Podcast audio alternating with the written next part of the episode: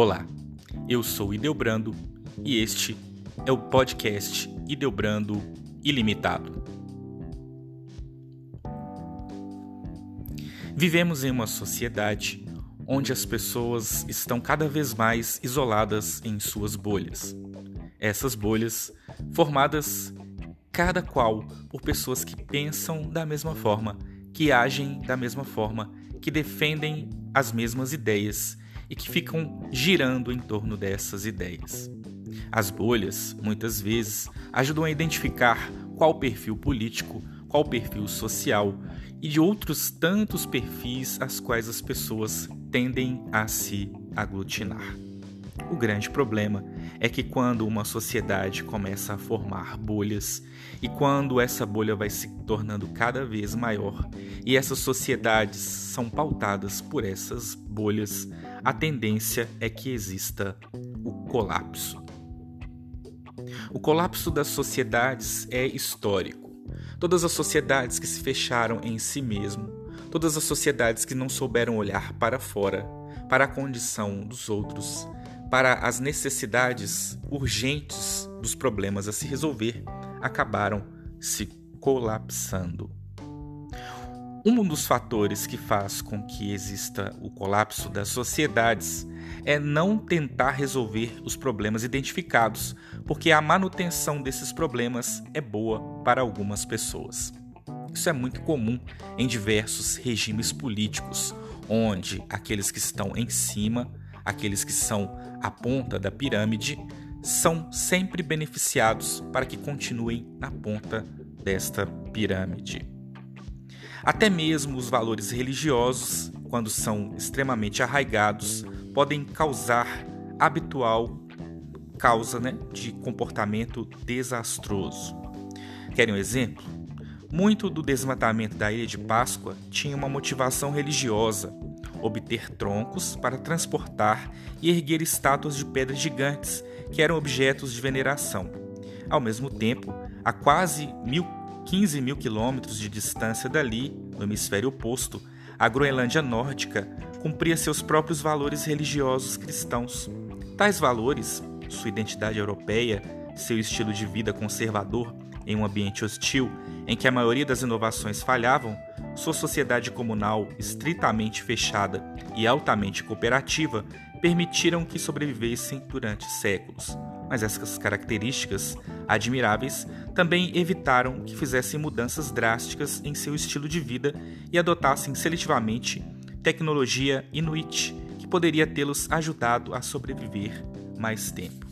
Portanto, o mundo oferece para todos nós exemplos de que precisamos mudar o nosso comportamento. Hoje, através das redes sociais, as bolhas podem ser muito bem identificadas. Existem pessoas que são incapazes de ter empatia com o outro simplesmente porque vivem apenas dentro do seu mundinho. E nós, o que nós podemos fazer? Abrir o nosso coração à necessidade e à realidade do outro. Existem pessoas que simplesmente por viver sempre, sem nenhum tipo de privação, sem nenhum tipo de falta, como por exemplo a falta de comida, a falta de insumos básicos, a falta de condições sanitárias de vida, simplesmente ignoram aqueles que vivem essas situações caóticas e extremas.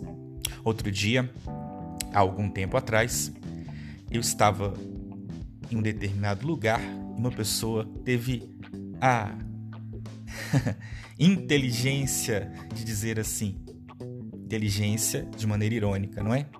De dizer assim, se a Copasa, que é o órgão que fornece, que trabalha a água aqui em Minas Gerais, né, em Belo Horizonte especificamente, e alguns, alguns lugares do estado, ou a CEMIG, que é o órgão que fornece a energia elétrica, deixassem de levar água e energia elétrica até as favelas, não existiriam favelas, ou seja, um total desconhecimento, falta de humanidade, falta de empatia. E muito provavelmente isso advém da sua vantagem, né? quando você está em vantagem, quando você tem tudo aquilo e acha um absurdo né? existirem lugares, bolsões de pobreza, ou até mesmo da maldade. Né? Acredito também e isso é muito importante, que nós vivemos um tempo em que precisamos é, acordar. Existem pessoas que não são simplesmente isoladas nas suas bolhas, mas que são realmente maldosas, porque sabem que nessa guerra constante da humanidade, é, elas estão sempre na busca de manutenção do poder. Não é simplesmente uma luta de classes, é uma falta de humanidade, é uma falta de compaixão pelo outro. Né? Dentro do Evangelho, a gente sempre percebe Jesus Cristo sentindo compaixão por aquele que sofre, por aquele que está fora, à margem da sociedade. É necessário que, numa atitude não apenas cristã, mas numa atitude humanitária, nós também possamos sentir compaixão daquelas pessoas que sofrem. Eu agradeço a sua atenção. Nós estamos neste primeiro programa, nesta nesse primeiro episódio. E aí, fica para você refletir um pouquinho mais sobre colapso. Colapso, esse nome foi inspirado num livro de Jared Diamond, da editora Record, esse livro tem como subtítulo Como as sociedades escolhem o fracasso ou o sucesso. Eu recomendo que vocês possam ler para aprender um pouquinho mais. Um grande abraço e até a próxima.